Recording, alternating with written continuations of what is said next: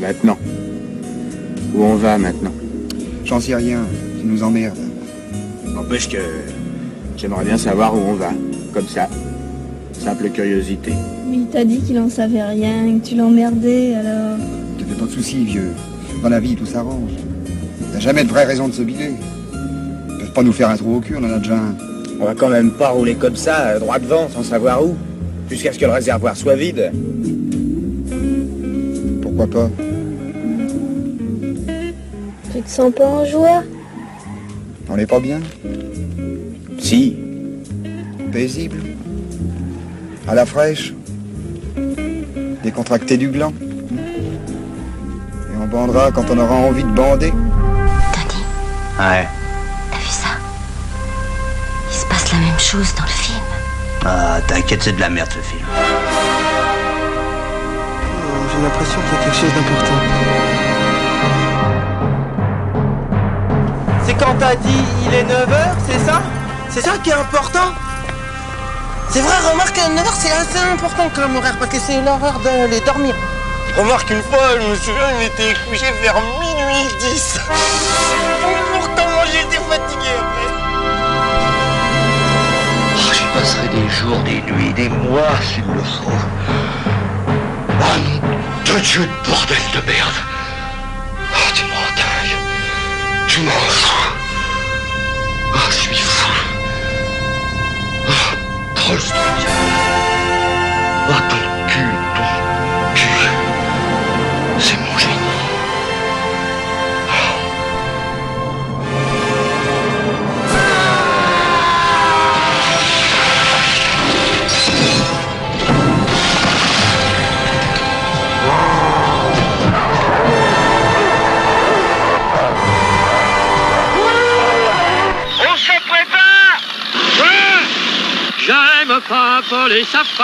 son église et son grand pardon. J'aime surtout ma papolaise qui m'attend au pays breton.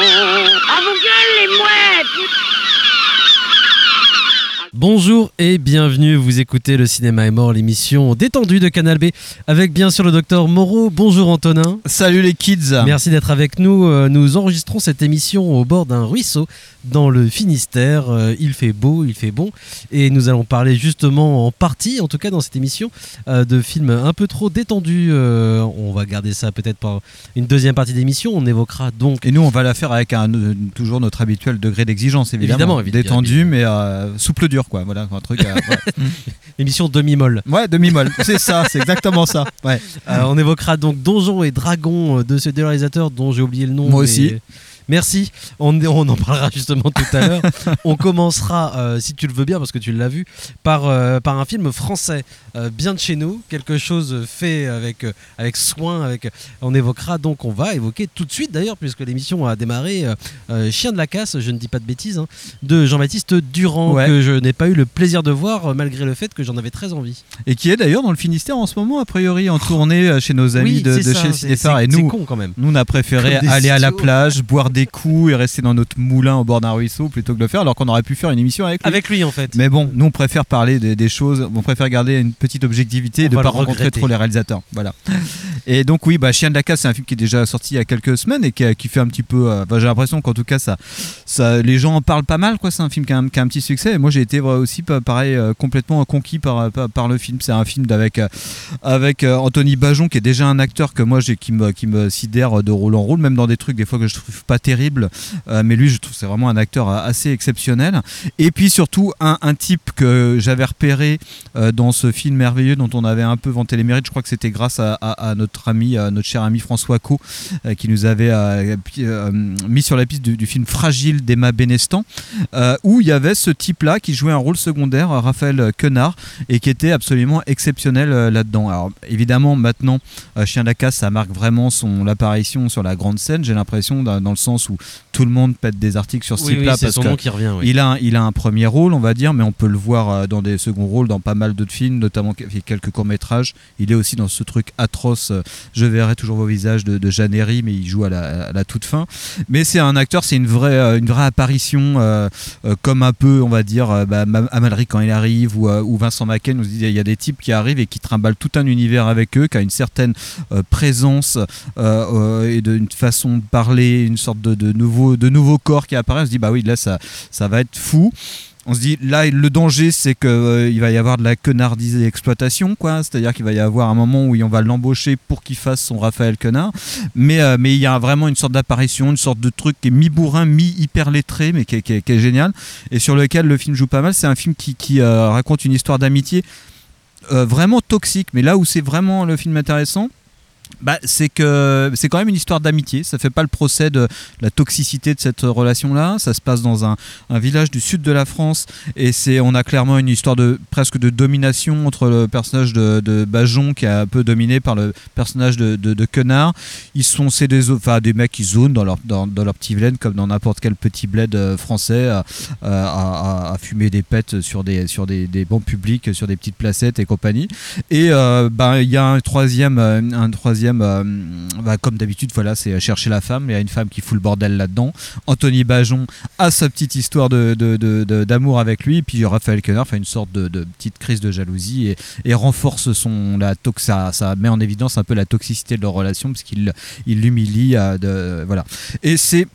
Ouais, moi j'ai trouvé que ouais, c'est un film qui est plein de justesse sur cette relation-là. Moi j'a- j'adore le fait en fait que ça, ça, bah, que ça fasse pas vraiment le procès de cette toxicité-là. Il y a quand même une sorte de beauté dans leur relation. Il y a une résolution aussi qui, qui les amène sur une, une, relation amicale un peu plus euh, euh, normée, on va dire quoi. Et euh, il y a, y a vraiment un ton euh, qui qui est entre lui, enfin vraiment. Ouais, d'humour un peu de, de un peu, on passait un peu les valseuses, mais il y a un peu ce truc un petit peu de, situation, de chronique, de situation un peu comique qui est assez drôle. Un, un- un truc qui est qui, s'échappe du naturalisme aussi. C'est pas uniquement un truc en mode documentaire. Il y a presque des côtés un peu euh, c'est pas factice, mais il y, a- il y a une vraie volonté de faire euh, du, du, du cinéma ou quelque chose qui soit euh, un peu fabriqué. Il y a un goût de la, de, de- du, texte, il y a un goût de la mise en scène, presque une sorte de théâtralité dans les, di- les dispositifs des fois. C'est pas un- une sorte de chronique un peu griso-naturaliste comme on le voit beaucoup dans le cinéma français. Et ouais, c'est vraiment ouais, une, une- un, Parce que un vrai plaisir. Parce que c'est vrai que j'avais oublié cette, cet aspect du. Les valseuses, on a passé un extrait donc avant le générique de notre émission. Et j'avais euh, un peu oublié, ou en tout cas, même si je connaissais les dialogues, mais entre les dialogues et ce qui se passe vraiment, dans les valseuses, on a quand même du coup ce viol entre copains qui n'est pas montré, hein, qui, est, uniquement euh, suggéré de façon euh, d'ailleurs assez brutale, mais, mais on a un viol entre copains, c'est-à-dire qu'en effet, en termes de relations amicales, toxiques, mais quand Ça même, se pose c'est là, bon, ouais. Ouais. on reste copains, Mhm. euh, Mhm. même si tu viens de me violer, Mhm. c'est quand même costaud, quoi. C'est, c'est- Ah oui, oui, oui, c'est- oui. C'est un, un peu impressionnant. C'est vrai qu'on n'est pas là-dedans du coup avec, euh, avec Chien de garde, mais, mais c'est pas, c'est pas mal de, de garder ça en tête à propos de ce film comme ça. Mais ouais, ouais, ouais, euh, carrément. ouais. Mais là, je, je pense que là, c'est là où il y a vraiment un point de vue, moi, qui m'intéresse beaucoup. C'est parce qu'en plus, c'est à la limite cette toxicité-là, on, on voit bien que c'est c'est un terme, même cette notion-là, voilà, euh, occupe un peu tout l'espace euh, culturel et public et compagnie. Et, et- et souvent, c'est- il y en a beaucoup de films sur ce sujet-là, et c'est vraiment, ça en fait le procès. Voilà, il faut avoir des relations normées. Mais là, le film Le Chien de la Casse, en fait, il, il acte juste le fait que oui, les relations amicales, elles sont aussi basées sur des sortes de, de bah, des fois, hein, il y a un truc qu'on peut qualifier de toxique, mais qui est aussi le ciment d'une sorte de, relation. Alors, il va pas faire l'apologie de ce, truc-là, évidemment que non, mais il arrive quand même à, à- voilà, à, garder une sorte de, de- point de vue qui est, qui est assez, euh, assez chouette, je trouve, je trouve là-dessus, et qui, qui est en- entre la beauté puis le truc un petit peu inquiétant mais qui il est euh, à égalité entre les en- entre les deux et euh, ouais moi franchement j'ai ouais, j'ai- vraiment je, suis même allé enfin, le voir deux fois je trouve que c'est un film qui est hyper agréable à, habiter, hyper, hyper riche, où tu as ce côté chronique qui fait que bah, tu traînes avec les persos et c'est euh, vraiment hyper agréable. Et, euh, et voilà, quoi, vrai, vrai, plaisir. Est-ce qu'on n'écouterait pas d'ailleurs un petit extrait avant d'évoquer justement euh, cette merdasse américaine que tu as appréciée? Il va peut-être y avoir un- une simili dispute justement dans cette émission. Avant Mais ça, détendu. détendu, bien Ouais, évidemment. ouais. Ce serait dommage quand même de, de gâcher ce moment. Euh, mais, mais avant ça, est-ce qu'on n'écouterait pas justement un petit extrait euh, de, de Chien de la Casse Un extrait de Chien de la Casse. Au final, du jour au lendemain, j'ai arrêté. J'ai dit ça. Je fumais un tarpé. J'ai dit c'est le dernier, c'était le dernier. Et ça va, t'essayes pas d'inciter tes clients à plus t'acheter? Non, je vais pas aller jusqu'à me tirer une balle dans le pied, hein, mon copain. Business is business, hein. Tu, tu m'étonnes. Time is money, comme disent les, les Américains. Combien il te fallait du coup 5, s'il te plaît. 5 barrettes Ouais. Tac, tiens. Si bien. Bien vu. Ouais, en parlant d'Amérique, c'était comment votre, euh, votre Québec? C'était trop cool. C'était bien? Ah, C'était vraiment trop chouette. Incroyable. Bon, à part le froid, Ah, c'est ça, très, c'est très ça froid. qui me fait peur, moi. C'est la fraîcheur. hein. t'imagines même pas. Moins 30, moins 40. Merci beaucoup. Quoi? On a eu moins 40. Un jour, on a eu moins 40. Non, presque. Ah, il faisait moins 38, quoi. Moins 40, c'est. C'est chaud. Enfin, c'est froid, mais. Ouais. Le Québec, c'est loin du Canada Tu te rends compte là de ce que tu dis ou? Non, je, je, je- je confonds. euh, je- je tu réalises le, le niveau de bêtise de ce que tu dis ou, ou pas du tout? Peut-être je, peut-être je confonds avec un autre. euh, En fait, écoute, c'est comme si tu disais là, et la Bretagne en fait, c'est euh, à côté de la France, c'est ça? Je m'en bats les couilles de la Eh ben, Bretagne. T'en bats les couilles d'un peu trop de choses et c'est bien ça le problème. Et il devient un botch à force de, de s'intéresser à rien, de pas avoir de culture, pas de curiosité. Si, je m'intéresse. T'intéresses à quoi? Je sais pas. Ah, voilà. J'espère qu'au moins l'armée aura l'avantage de, t'ouvrir un peu, euh, élargir un peu tes horizons, parce que sinon, euh, n'est pas rendu. hein. Le pire, le pire c'est qu'il est intelligent, mais comme il a ce, gros poil dans la main, bah voilà. Ça en devient dramatique de, bêtises et on a ce. un imbécile heureux. Qui n'est même pas heureux. T'es heureux? Bon, après, chacun sa vie. Tu peux pas. euh, Tu veux pas quoi? Chacun sa vie. Sa, sa vie, c'est manger, boire, dormir. Faut pas dire chacun sa vie. Et baiser. Depuis peu, baiser. Donc un extrait de euh, Chien de la casse. Euh, on évoque maintenant le, le film qui fait débat au sein de la rédaction, euh, à savoir Donjons et Dragons de deux réalisateurs dont on a oublié le nom, même si l'un d'entre eux était l'un des acteurs principaux de la série Freaks and Geeks. Euh, deux réalisateurs, euh, donc l'un qui est plutôt jeune et puis euh, l'autre plutôt vieux, qui avaient déjà euh, réalisé et coécrit ensemble certains films, coécrit par exemple euh, des, des, des Spider-Verse et euh, des choses de ce genre. Bah, tout- alors là, tu commences déjà à m'agresser. Mais pas du tout, euh, c'est juste je pose un petit peu la situation. Et ils avaient réalisé donc le Game Night euh, que tu avais apprécié. euh, Adoré même. Adoré, oh Ouais, ouais, là là, ouais. les, les mots sont lancés. Je, je mets un petit peu quand même en place. Je te laisserai évoquer pourquoi est-ce que tu, tu apprécies ce film. Moi, je, je vais donner quelques faits quand même sur, euh, sur la production et la distribution de ce film euh, qui était un peu particulière. C'est-à-dire que Donjons et Dragons, donc c'était un jeu de, de, de, de- de rôle mais de plateau euh, qui a eu son succès. C'est un jeu Hasbro, si je dis pas de bêtises c'est Hasbro qui a racheté ça, mais. euh, qui a déjà eu le droit en fait à plusieurs adaptations cinématographiques euh, début 2000, fin 90 début 2000, Très bon film. qui sont considérées comme nanardeuses. hein, donc on a un film et puis deux téléfilms en fait. hein. et c'est vrai que les studios ont envie quand même un petit peu de, faire vivre cette, cette franchise, mais évidemment ils ont une grosse épine dans le pied. Et donc euh, il y, a, y y déjà euh, avant le Covid hein, des, des scénarios, des, des projets qui sont lancés euh, pour relancer Donjons et Dragons. Ça se balade de studio en studio parce que les gens ont un peu peur. Euh, de scénariste en scénariste, plusieurs réalisateurs sont annoncés, plusieurs acteurs sont annoncés. hein. C'est vrai qu'au départ c'était Hansel, comment il s'appelle Hansel Egert Hansel Egert. qui devait, qui devait interpréter le rôle principal, qui va finalement revenir à Chris Pine, qu'on avait pu voir notamment dans Star Trek, hein, euh, qui est particulièrement agaçant. Je te laisserai euh, déclarer ta flamme pour cet acteur, euh, qui, qui dans, dans- dans Star Trek ou dans d'autres objets n'était pas forcément désagréable, mais là, vraiment, il atteint un, sommet, en tout cas, de, euh, d'ennuyosité. Euh, le, le fait est que voilà, ça se balade de, de- de studio en studio, scénariste en scénariste, de réalisateur en réalisateur. Les acteurs ont pas forcément envie de tremper leurs pieds là-dedans, mais ça se fait quand même. Ça se fait déjà il y a euh, deux ans. hein. Le film est terminé depuis deux ans, mais les studios, pareil, n'ont pas envie de le sortir face à un autre objet qui pourrait lui faire de l'ombre. C'est un film un peu fragile, qui évidemment ne va pas tout de suite emporter l'adhésion du public. Donc on va pas le sortir face à une grosse machine. hein. Au départ, c'est face à Mission Impossible. Après, c'est face à Maverick. Grosso modo, ils ont peur de Tom Cruise. Quand même, il faut le dire. Mais, euh, mais ouais, ça fait deux ans en fait que les sorties sont repoussées euh, encore et encore, alors que le film est terminé. Ce qui est assez surprenant quand même. Ça devient assez rare, j'ai l'impression, euh, et sans avoir un développement L complet. euh, Ah, je je veux crois dire, pas, euh, non. euh, non, non, du tout. Mais, mais une inquiétude en tout cas, une frousse même, Mhm. je dirais, de la part des studios, ce qui est assez surprenant.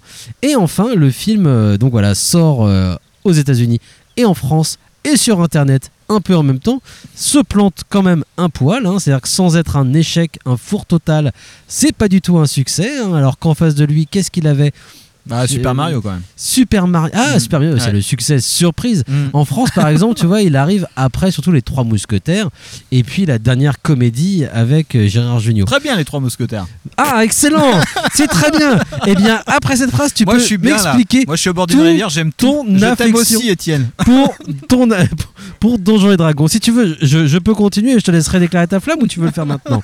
C'est comme tu veux. Je, je, je, je vais, je vais continuer parce que, pour être tout à fait honnête, j'ai pas vu le film en entier. J'ai regardé une demi-heure et je me suis dit, bon, ça suffit. J'ai décidé d'arrêter les Marvel, c'est pas pour continuer sur des sous-Marvel. Et euh, j'ai arrêté très très vite pour une simple et bonne raison, c'est que euh, contrairement à des films touchants euh, d'artisans bien faits comme l'était Princess Bride dans les années 80, celui-ci ne, ne m'a pas... Attends, je, te, laisse- je vais te laisser évoquer tout ce que tu voudras après, t'inquiète pas, je te laisse le temps. Celui-ci ne m'a pas fait penser à un film, ça m'a fait penser à un contenant, comme un gros tupperware euh, dans lequel on sent qu'on essaye de mettre des ingrédients pour peut-être lancer une franchise. C'est fait sans affection, sans amour, sans talent, sans même une once en fait de capacité à faire correctement son travail. Euh, J'ai trouvé ça ni fait ni à faire par-dessus la jambe particulièrement irritant quand ça essaye de faire un petit peu d'esprit ou d'humour, sans parler même d'esprit parce que on en est assez loin.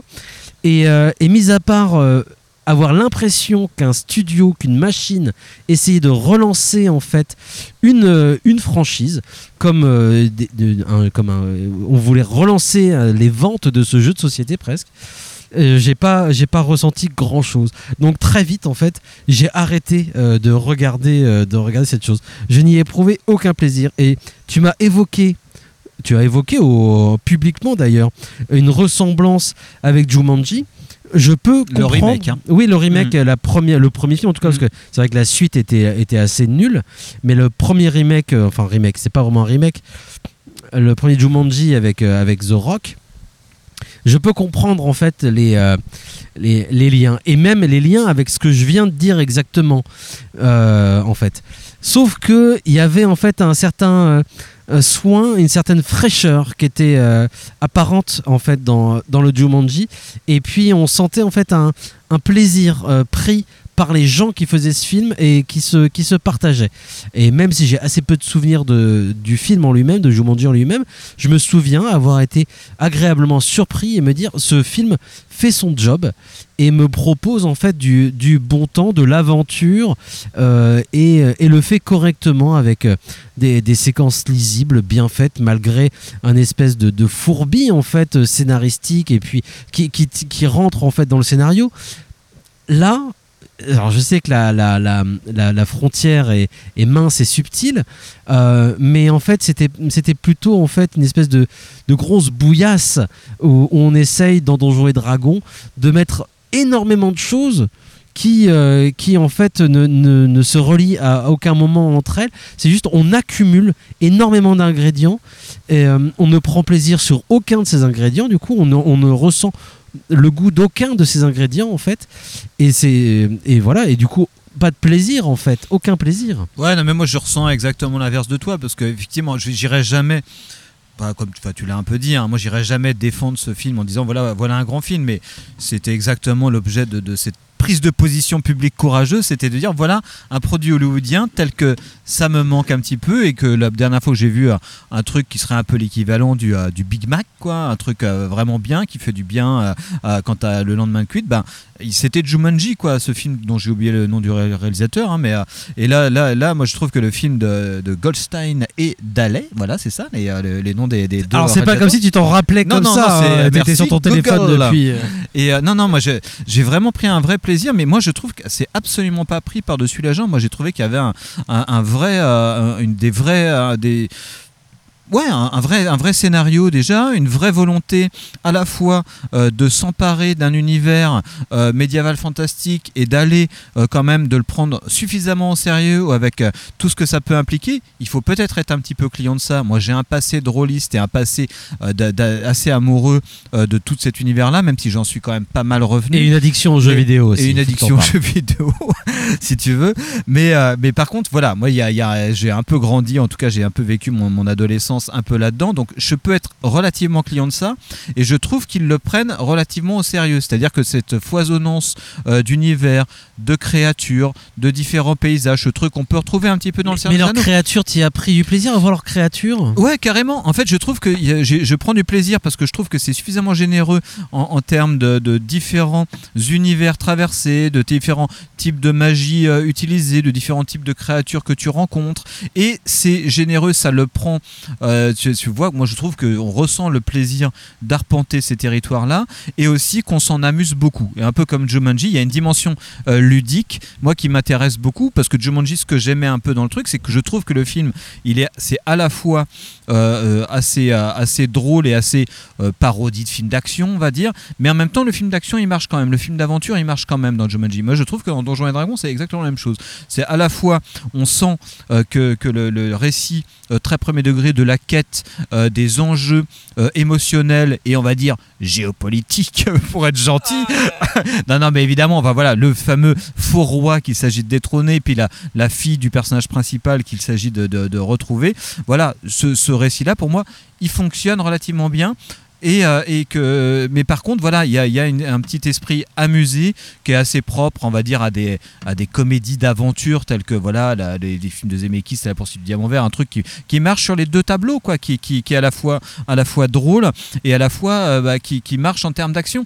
Et moi, j'ai trouvé, franchement, je te trouve assez dur, parce que même euh, je trouve que même il y, a- il y a vraiment un talent. Moi, c'est effectivement Game Night. Moi, je l'ai pas revu euh, depuis que je l'avais vu à Los Angeles. euh, Voilà, il y a, il y a quelques années, et j'avais trouvé ça super. Je me suis dit, ça, c'est comme si David Fincher avait fait une comédie. J'avais trouvé qu'il y avait Pour un Game Night, je suis, je suis d'accord. Je, je, me- je me rapproche. J'ai un bon souvenir de Game Night.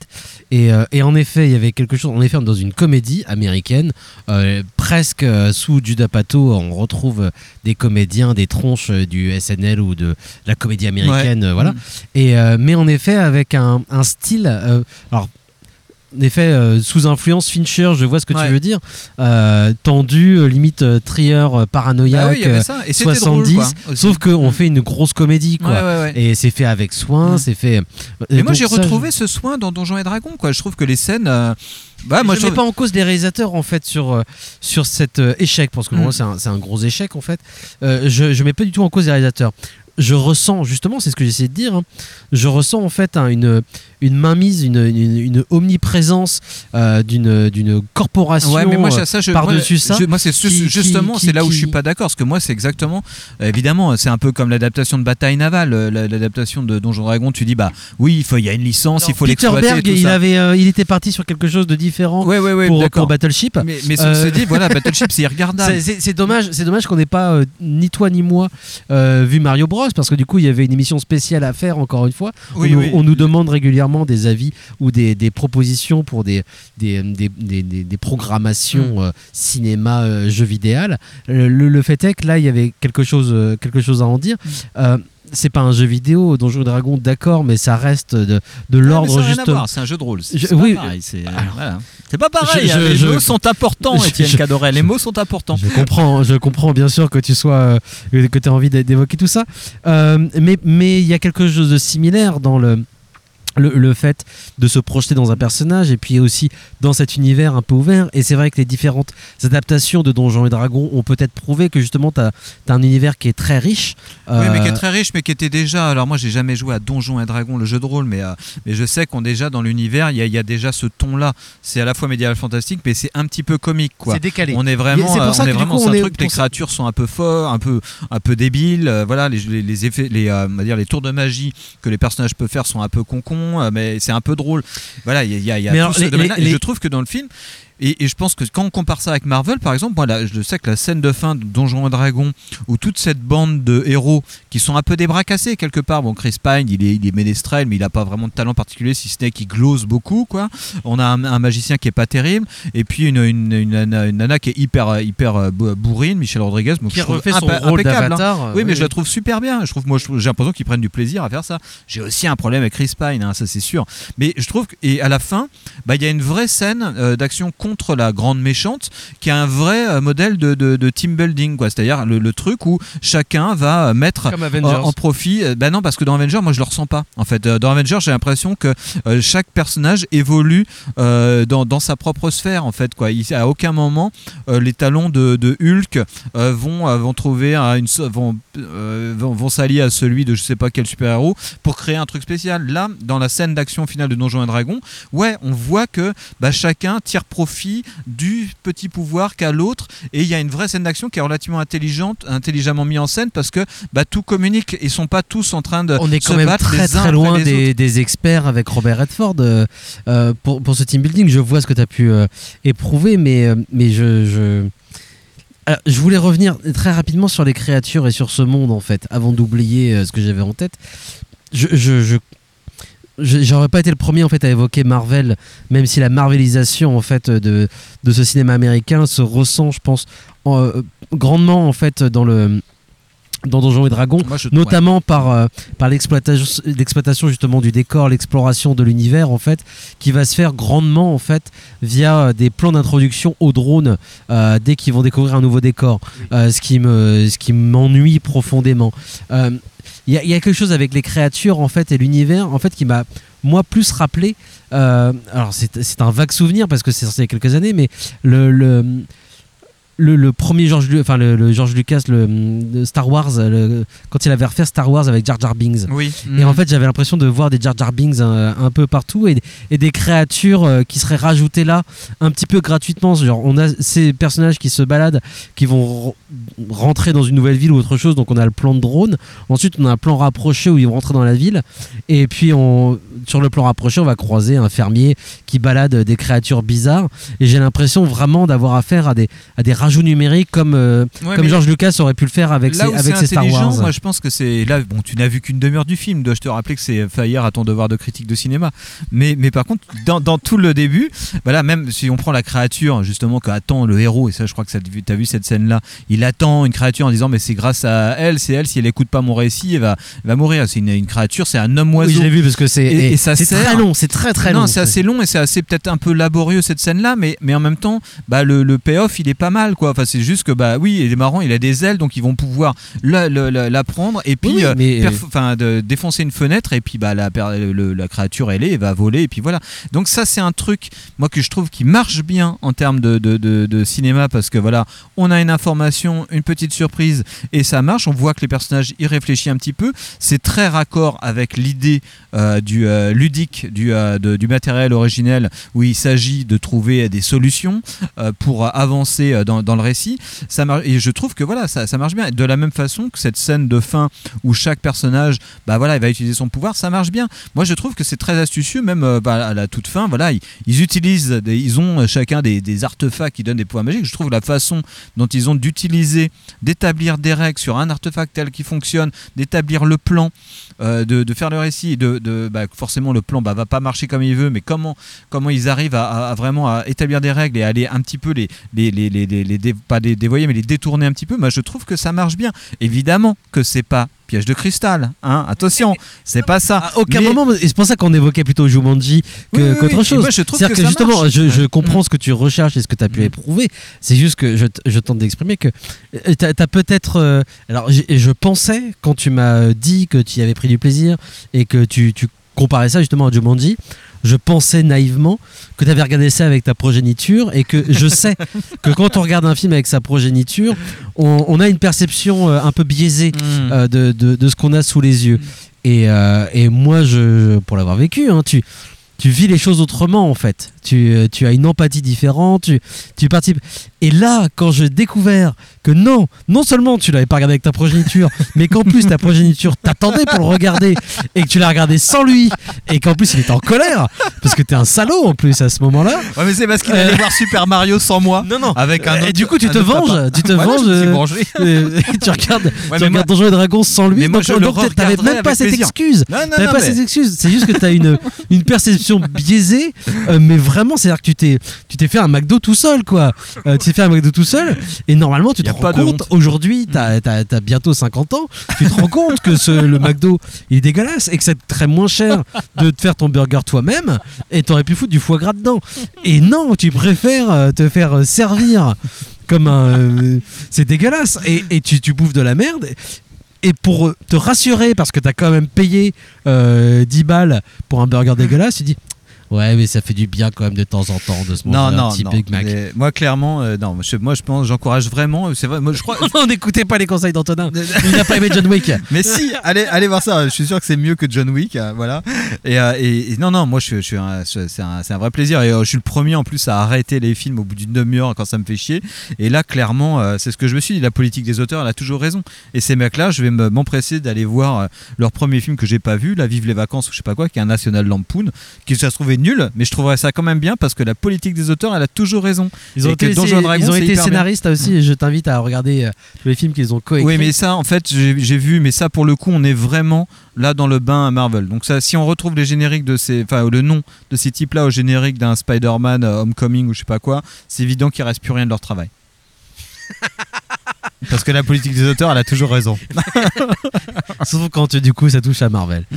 Et, euh, je, je n'invite pas les gens, hein, bien évidemment. euh, alors c'est à vous de choisir entre papa et maman euh, pour regarder cette chose un dimanche Mm. soir, une veille de jour férié peut-être, euh, alors que vous avez abusé du McDonald's déjà et que vous avez encore faim, puisque deux heures après McDonald's, on Super a Mario, encore faim. Déjà vu Voilà. AK, qu'on va parler bref. Là, c'est vraiment du McDo aussi. Et nous avons le temps pour euh, largement d'ailleurs pour évoquer. euh, Déjà, le soleil n'est pas couché, non, la le soleil n'est pas continue de couler, C'est ça. va bien. Donc on en profite, on continue. Et, euh, et tandis que, que j'arrêtais euh, Donjons et Dragons en disant à Antonin c'est nul, j'arrête, euh, je lui évoque le fait que je vais regarder pour le coup un gros succès Netflix, ce que j'avais pas fait depuis longtemps parce que Netflix c'est un peu comme Marvel, je me suis fait avoir suffisamment de fois pour me dire c'est bon, on arrête les conneries. Euh, J'essaye euh, le nouveau succès d'Alban Lenoir. Euh, je n'avais pas vu les balles perdues euh, qui étaient déjà des, des succès d'action Netflix mais français malgré tout. Et c'est vrai que j'avais pas fait l'effort parce que j'y croyais absolument pas. Mais vraiment pas du tout. C'était le grand moment où Netflix c'est bon j'arrête les conneries c'est comme Marvel. J'ai quand même fait l'effort étant donné que voilà un cinéma d'action français on a suffisamment euh, dit dans cette émission et partout ailleurs d'ailleurs depuis, euh, depuis 15 ans que le cinéma d'action et de genre en France d'ailleurs était inexistant, que personne n'allait mettre des billes là-dedans, aucun producteur n'allait mettre des billes là-dedans. Du coup, il n'existait pas. Du coup, on, on ne n'offrait pas leur chance à certains euh, auteurs, que ce soit des réalisateurs, des cascadeurs ou des acteurs, de justement proposer quelque chose. Donc forcément, c'était un cercle vicieux et il n'y a rien qui se passait. Ce cinéma d'action français n'existait pas. Alors, et il y a, eu les trois mousquetaires. Et ça, là pour le coup, ah là les costumes ils sont super. Là on le voit. Tu, pourras, tu les- pourras évoquer le, le, le grand film d'aventure français qui va relancer comme Astérix euh, la production française. Et, euh, et j'ai pas, j'ai toujours des gros doutes et des grosses inquiétudes quant euh, à la production Netflix en fait. Déjà la façon dont ça va être financé et puis aussi la façon dont les gens vont pouvoir travailler. Donc ça m'inquiète un petit peu. J'ai fait l'effort quand même et donc j'ai été regarder AKA le dernier euh, gros succès d'Alban le succès international. hein. Mm. C'est-à-dire Netflix, c'est vrai que ça il y a cette conception un peu particulière, mais le film du coup euh, est disponible chez soi partout dans le monde Mm. au même moment. C'est quelque chose d'un peu particulier qu'Ave Van Damme avait euh, annoncé il y a déjà une vingtaine d'années et tout le monde l'avait pris pour un, pour un demeuré. Ça, c'est juste pour installer Netflix. hein. Si quelqu'un doit un jour ré- réécrire un livre sur Netflix, il faudra quand même démarrer avec la citation de Jean-Claude Van Damme. Et ça a été une très bonne surprise en fait. Euh, je dis ça en ayant déjà oublié le film, mais je sais, euh, en, qu'en le regardant, je me suis dit, putain, c'est vrai qu'Alban Lenoir, je, je me demandais, qu'est-ce qu'on a comme acteur français euh, aujourd'hui en fait qui, soit capable de tenir sur ses épaules en fait un film d'action, puisque on est vraiment dans un cinéma d'action en fait, Euh, un film d'action comme ça. Euh, et je- je- j'avais beaucoup de mal à, trouver. Ça vaut aussi pour le cinéma américain. Aujourd'hui, bon, j'aurais quand même quelques noms hein, de d'acteurs un peu plus contemporains euh, américains. Euh, encore que j'avais cité Scott Atkins, mais il est un peu vieillissant. Mais, mais bon, il doit, il doit y en avoir. On a des acteurs aussi, de toute façon, qui viennent plutôt d'Asie, en fait, qui vont aussi pouvoir avoir ça. Mais en France, un acteur d'action, en fait, euh, c'était c'était un peu compliqué. Et là, c'est vrai que j'ai eu cette impression de voir un acteur de cinéma d'action, en fait, qui en plus de ça a pris en effet une vingtaine ou une trentaine de kilos de muscles. Il y a un truc un peu imposant. Il adapte son, euh, son, son physique à, la façon dont il va se battre. Donc je, je vois, enfin, je, je, je ressens même complètement en fait une écriture de, de la séquence d'action euh, de, de la cinématographie en fonction même du, du physique de, de son comédien et de sa capacité à faire telle ou telle chose et ce- son envie à faire telle ou telle chose qui s'accommode aussi à la à l'écriture même du personnage et, euh, de l'aventure qu'il va, suivre. Et donc, tout ça me ramène en fait à, quelque chose qui me plaît beaucoup et qui me rassure. Euh, Je suis euh, ça me fait chier parce que c'est un film Netflix, mais j'ai envie de dire, ils ont compris en fait l'intérêt même du cinéma d'action. Ils ont, ils ont vraiment en fait pour cet objet-là.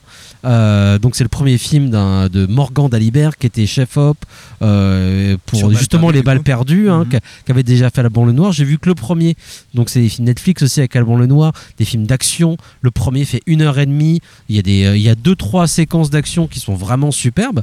Euh, étant donné que le cinéma justement américain qui est censé lui prendre en charge ce cinéma d'action et qu'il ne le fait plus, ça fait plaisir de, de se dire tiens il y a quelqu'un en France qui, est- qui a compris comment ça fonctionne et qui le fait correctement avec soin où toutes les scènes sont lisibles euh, et pourtant c'est des séquences parfois un peu compliquées quand même de course-poursuite ou de bagarre. Toutes les scènes sont lisibles, tu peux prendre en fait du plaisir à voir ce qui se passe. Euh, les personnages sont suffisamment intéressants et suffisamment bien écrits pour que t'aies pas l'impression d'avoir affaire à des débiles et d'avoir juste en fait une succession d'explosions ou d'effets pyrotechniques en fait euh, qui en mettent plein le vieux au spectateur. T'as vraiment une écriture de cinéma d'action. Et ça faisait très longtemps en fait que j'avais pas euh, ressenti ça, même si c'est pas fait avec génie. Peut-être que Encore une parce que fois, t'avais pas vu les derniers films d'Olivier Marchal aussi. Peut-être, euh, en effet. Non, mais ce que je veux dire, on- tu vois, on, est- on disait pour Donjons et Dragons, évidemment, c'est pas du McTiernan. Là, encore une fois, on n'a pas à faire du McTiernan. C'est-à-dire que je vais pas, je vais pas faire l'éloge de, de, de ces quelques films, que ce soit Balle perdue ou Hackey, en disant on a affaire à un nouveau McTiernan, à un nouveau euh, euh, génie du cinéma. euh, euh, on- c'est pas non plus un Jackie Chan, Alban Noir. On n'a pas, on n'a pas, on n'a pas, on n'est pas dans cet ordre-là. Mais en fait, ça faisait, euh, ça faisait 30 ans qu'on n'avait plus de. bon, c'est pas vrai parce qu'on a eu quelques exceptions. Euh, Universal Ouais, ouais. Soldier 4, par exemple, ou, des, ou des, des, des- des- des films nazis qui étaient vraiment, vraiment bien. Et je parle pas de The Raid que je trouve nul. Justement, euh, The Raid fait partie pour moi des, des échecs euh, en termes de cinéma d'action. Mais là, justement, on a quelque chose qui retrouve un esprit euh, plus proche de, de, de, de- de ce que pouvait faire Yann de Bonte dans, dans ses débuts ou, ou euh, des, des- des choses de genre d'artisan. De l'artisan du cinéma d'action qui pour moi est la, la source même en fait de, du plaisir cinématographique. Euh, où on- et, mais c'est pas évident à faire. De, de faire un bon film d'action, c'est quelque chose de aussi très compliqué parce qu'il faut trouver une histoire suffisamment épurée euh, mais prenante pouvoir euh, s'intéresser à, à la à l'action elle-même qui, qui va prendre le, le cœur du, du- du film. Et, euh, et ça c'est très très compliqué en fait. Les gens ont peut-être pas conscience de ça et prennent ça un peu de haut. Je, je me bats encore régulièrement face à des camarades ou à des gens à qui je parle de cinéma pour défendre certains films d'action. Mais un film d'action euh, dont tu as envie de voir la fin alors que tu sais très bien comment ça va se terminer on cherche pas à avoir une tragédie. C'est comme un porno, Hein quoi. c'est comme voilà, c'est ça. Et voilà, et ben un porno, regarder un porno en entier, c'est compliqué. Et voilà, imaginez en fait que le cinéma d'action c'est comme du cinéma porno, mais t'as envie de voir la fin. C'est exactement ça. Et ben c'est compliqué en fait. Et ça demande du talent. Voilà. Et ben ce talent-là, c'est ce savoir-faire, je dirais même du savoir-faire. Ce savoir-faire, j'ai l'impression qu'Alban Lenoir, parce que c'est lui quand même qui, est, qui je pense, est- hein. il est scénariste, il, il est derrière ce projet-là quand même. Il met de sa personne. Sans être un, acteur euh, exceptionnel, il a trouvé ce, ce, ce qu'il savait faire en fait.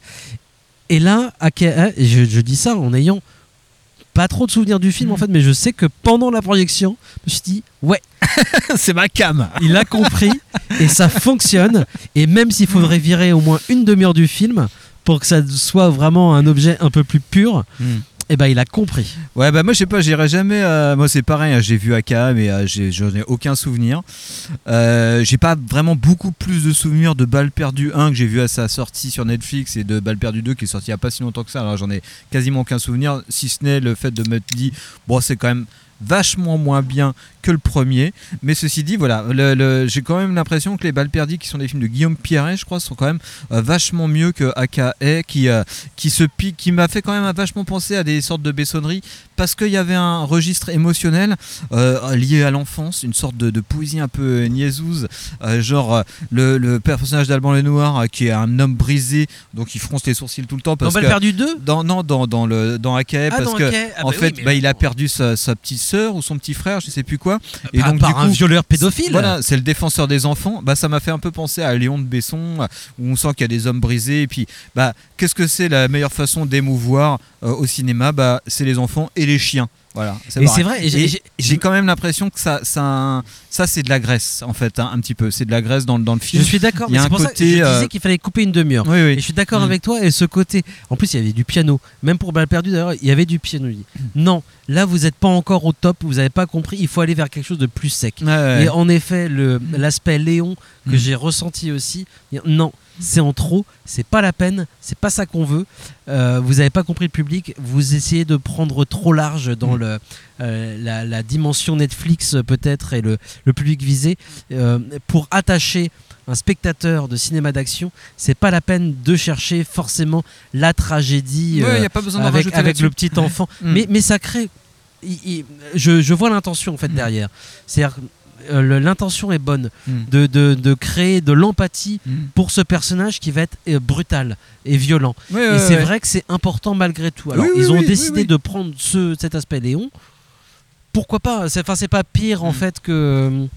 Je sais pas quoi d'ailleurs. euh, Dans, dans, dans Speed, euh, Keanu Reeves, il cherche juste à arrêter un, un vilain euh, monsieur. Oui, oui, c'est ça. Et puis il y a quand même une sorte de, de- de mini micro-histoire d'amour, mais qui marche parce qu'elle est quand même vraiment relativement sourdine et ça, ça, ça Je, fonctionne. re- je recite Speed parce que je considère vraiment ça comme un très grand film d'action. ouais, ouais, ouais. Mais bon, voilà. Moi, je, ceci dit, ouais, je pense que dans le Bal perdu 1, je sais qu'il y avait une scène d'action dont je me rappelle très bien, que je trouve vrai, que j'avais trouvé la super. bataille c'est dans le- la bagarre dans, dans le le commissariat. commissariat. Où là, je m'étais dit, ouais, quand même, là, c'est c'est vraiment fortiche parce qu'il y a vraiment une utilisation de l'espace, de tout le mobilier d'un commissariat français, euh, voilà, avec les meubles en tôle à la con, là, et tout ça, où tout est utilisé. Là, c'est vraiment le truc, genre, on prend une pièce et c'est bourré de fusils de Chekhov partout, c'est-à-dire que le moindre élément, il va servir, quoi. C'est à la limite si les punaises qui accrochent les posters dans le truc. Sous influence Jackie sert. Chan, c'est-à-dire que je Oui, oui, oui. ressens justement ce que Mm. pouvait faire Jackie Chan dans les années 70 ou Ouais, 80. ouais, carrément. Et là, moi, ça, ça me plaît, ça me plaît, euh, ça me plaît beaucoup. Quoi. Il nous reste un peu de temps. Est-ce que tu veux évoquer peut-être une des autres sorties ou passer un petit extrait, peut-être euh, encore de Chien de la Casse que tu avais sous la main. On peut passer un petit extrait de Chien de la Casse que ça, Faisons serait, ça. ça serait, ça serait pas mal du tout.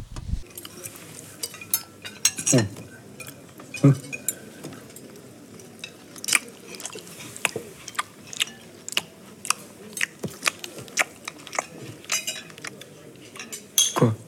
Je mange comme ça, moi? Je sais que t'organiser un restaurant fini, tu sais ça que tu me donnes? Manger comme un gros chien dans sa gamelle, là Regarde les gens autour, comment ils mangent. Ils mangent comme toi, là Le porc. Mais Là, t'engloutis, tu, tu ressens pas les... T'empiffres pas On dirait que T'as pas mangé depuis six ans.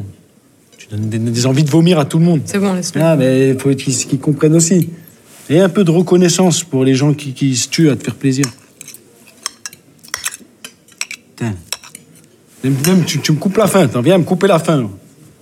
Profite, déguste, tu vois, finement. c'était- pas faire ça? Je vais te prendre des baffes. Pourquoi tu le laisses pas tranquille un peu? Je t'ai parlé ou? Moi, je t'ai posé une question. Et je t'ai parlé? Bah, moi, je te parle. On dirait que sans lui, t'as rien à dire. Alors déjà, déjà, premièrement, ferme ta gueule. Miralles, c'est bon. De deux, attends, attends, attends, attends, attends, de deux, ça fait deux minutes que t'es avec lui, tu as sucé trois fois le chibron, tu, tu, tu le connais pas. tu le connais pas, donc. Ça va Attends, attends, attends. Je le connais, ça fait 15 ans que je traîne avec lui, je sais qui c'est, d'accord? Tu vas pas m'apprendre comment il fonctionne. Je le laisse deux semaines, je le retrouve crevé la, la gueule ouverte dans, dans le bas-côté d'un chemin. Donc, commence pas à venir sur, sur ce terrain-là. Mais gâche le repas, les deux, là. Et toi, si on te laisse deux semaines, on te retrouve où? Je pense que je vais en bas de chez toi et déjà, je t'envoie une belle salade de phalange dans ta petite gueule de pisseuse. Voilà ce que je t'envoie. Un nouvel extrait euh, de Chien de la casse à l'instant. On termine cette émission avec euh, l'évocation d'une sortie euh, Blu-ray chez Rimini. Je tiens à, dire d'ailleurs qu'ils ont Rimini a ressorti aussi la, la trilogie, une première trilogie de réalisation de Gérard Jugnot, dont Pinot Simple Flic. On, on terminera l'émission, je crois, avec un extrait de Pinot. Mais ils sortent aussi au-delà de, de ces comédies françaises des années 80 et 90 Qui sont très bien. Qui, bon, alors très bien, j'irai pas jusque là. Moi, j'adore une époque formidable. Alors, une époque formidable, je trouve ça intéressant. On, on évoquera peut-être Gérard Jugnot une autre fois. hein. Je pense Pinot est intéressant aussi pour plein de trucs. Et c'est vrai que il y a même des moments où j'ai, euh, je me suis surpris à, à avoir une petite rigolade. hein. Il, il tombe très bien. Et c'est vrai que c'est un, un truc que j'avais pas chez Gérard Jugnot. Il tombe bien. Et, euh, et il a une caractérisation des personnages qui est vraiment pas dégueulasse. Il, il se moque pas de ses persos. Là, j'avais une inquiétude en revoyant Pinot de, de, de voir une, une- des moqueries sur les gendarmes ou sur les flics. Et euh, sans être complètement du côté des forces de l'ordre, c'est-à-dire qu'on montre bien justement le, euh, tout, tout l'aspect négatif qu'il peut y avoir chez, les, chez les flics. Il s'attache à ces personnages Ouais. et ça rend tout ça très attachant. Donc C'est un vrai y a- cinéma humaniste. C'est exactement ça. Gérard Jugnot, le cinéma humaniste. Je vais reprendre mes études de cinéma. Moi, je vais faire une Tu, c'est bon, tu peux y aller. Ah ouais. Euh, Rimini ressort aussi en Blu-ray un film de Richard Marquand, qui euh, donc le réalisateur du Retour du Jedi notamment, hein, mais il a fait beaucoup de choses. Bonnes et vraiment lamentables et donc euh, l'arme à l'œil avec Ouais, ouais, euh, Donald Sutherland Ouais, euh, Donald Sutherland et puis un autre acteur qui doit être assez connu, qui devait être assez connu, mais moi je le connais pas, donc je dirai pas son nom parce que je l'ai oublié. Mais c'est un film professionnel. Bah, oui, exactement. Mais là, moi c'est un film que j'ai j'ai- j'ai beaucoup aimé. J'ai beaucoup aimé regarder ça. Alors c'est loin d'être un grand film. C'est une adaptation donc de Ken Follett qui se passe à la fin de la Seconde Guerre mondiale, enfin là, dans les dernières années où on suit Donald Sutherland qui est un espion nazi qui est basé en Angleterre. Euh, donc ça c'est la première ligne narrative et on va suivre une autre ligne narrative au tout début avec un couple qui se marie mais lors de leur voyage de noces ils ont un accident. Et là euh, on- ça c'est la première enfin le premier acte euh, à la fin de ce premier acte Donald Sutherland tue sa logeuse parce qu'elle l'a elle a grillé euh, sa couverture, il la tue. Et, euh, et ce couple-là a une sorte de, de- de- enfin, il a une accident de voiture qui va mettre le, le, le, le- mec euh, en situation de paralytique alors que ça devait être un, pilote de chasse pour aller bombarder l'Allemagne, on se demande pourquoi. Donc le deuxième acte il se passe genre deux ans après, donc là on est vraiment à la fin de la guerre, Donald Sutherland continue ses agissements. Et l'enjeu pour l'Angleterre c'est de faire croire aux nazis que le débarquement va avoir lieu dans un certain endroit alors que voilà il va avoir lieu en Normandie. Et pour ça il y a eu des tas de stratégies à cette époque-là voilà que essaye de griller et que grille Donald Sutherland. Donc ça devient la priorité pour les services secrets anglais de euh, vu qu'ils savent que Donald Sutherland a grillé leur secret bah, qu'ils ne sortent pas du pays pour dévoiler le secret euh, que le, débarquement va avoir lieu en Normandie. Donc roman enfin y a, le premier truc de, de ce film-là c'est que le truc d'espionnage marche plutôt bien. C'est absolument son génie. C'est un peu plein plein en termes de mise en scène et il y a un truc euh, qui on se demande si c'est fait exprès ou pas, Euh, mais moi qui m'intéresse beaucoup, c'est que en fait Donald Sutherland est vraiment, euh, quand il poignarde et quand il poignarde sa logeuse au tout début du film, il y a un côté très sexuel qui est hyper chelou, presque Hitchcockien en fait, justement dans ce côté de, de qui va donner le giallo après, mais ce côté voilà de, de, mettre la pénétration par l'arme blanche au même plan que la pénétration euh, de, de sexuelle. Et euh, en fait, il y a le dernier acte du film qui va se passer sur l'île où va vivre le mec qui est devenu paralytique et donc impuissant. Et Donald Sutherland va venir dans cette île-là. On se, enfin, on- voilà, par des concours de circonstances, le récit des signages va le mener sur cette île-là où le mec paralytique, en- enfin, potentiel héros de guerre mais qui ne le sera jamais, vit avec sa femme qui est donc frustrée sexuellement. Et euh, Daniel- Donald Sutherland va, va aller là-dedans. Ça, c'est interpré- inter- interprétation de ta part, on est Ah d'accord Non, non, non, pas- non, non, c'est pas une interprétation. Il va, oui, c'est une interprétation dans le sens où Donald Sutherland arrive sur cette, cette île-là et le, le récit d'espionnage va laisser le plat à une sorte de récit hyper étrange entre Donald Sutherland qui arrive là-dedans. On n'a pas vraiment accès à ses pensées, mais on, on- on sent que finalement il s'installe à côté de cette femme. Et euh, bah, il va presque oublier sa mission d'espionnage et eh ben, il va finir par la, par, la, par, la, par la serrer, comme disent les jeunes. Voilà. Et, et, euh, elle, elle prend vachement de plaisir au fait d'être enfin pénétrée par un vrai mec. Et il y a un truc très très chelou. Et ce qui fait que c'est un film un peu malade, un peu étrange, qui euh, fonctionne euh, sur trois pattes, on va dire quoi. Et, les trois pattes vont pas du tout à la même cadence, mais sont toutes assez cool. Et ce qui fait que le film avance, mais en faisant des grands écarts hyper euh, hyper bizarres sur un rapport. bon, faut peut-être c'est peut-être le fruit de mon imagination, mais je ne crois pas.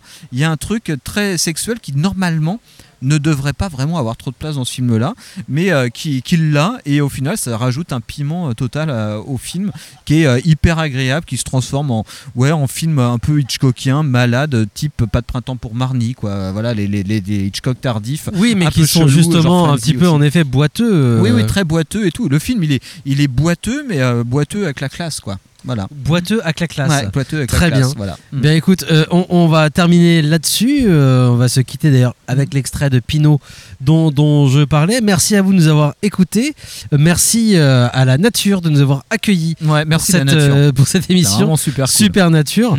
Euh, C'est un plaisir. Vous pouvez retrouver cette émission bien évidemment sur le site de Canal B en podcast et puis retrouver le lien vers ce podcast pour ce podcast sur les différents réseaux sociaux. Alors, pas que- tout de suite, parce qu'ici, évidemment, on est dans le Finistère, il n'y a pas Internet. il n'y a hein. pas internet, hein. Là on enregistre, euh, on est vraiment coupé du monde.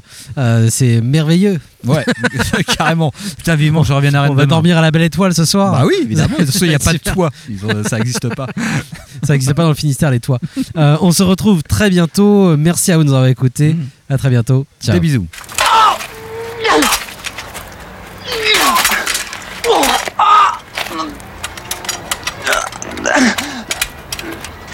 Dépêchez-vous, mon Dieu, dépêchez-vous. Laisse-le, Pinot Déconne pas. Foutez le camp. Je fais une bavure. Mais t'es dingue. Non, laissez-moi. Arrête, Pinot Laissez-moi, je fais une bavure. Calme-toi. Arrêtez. Trop non, arrêtez. Lâchez-moi ça, ça va bien. Rendez l'antenne. Rendez l'antenne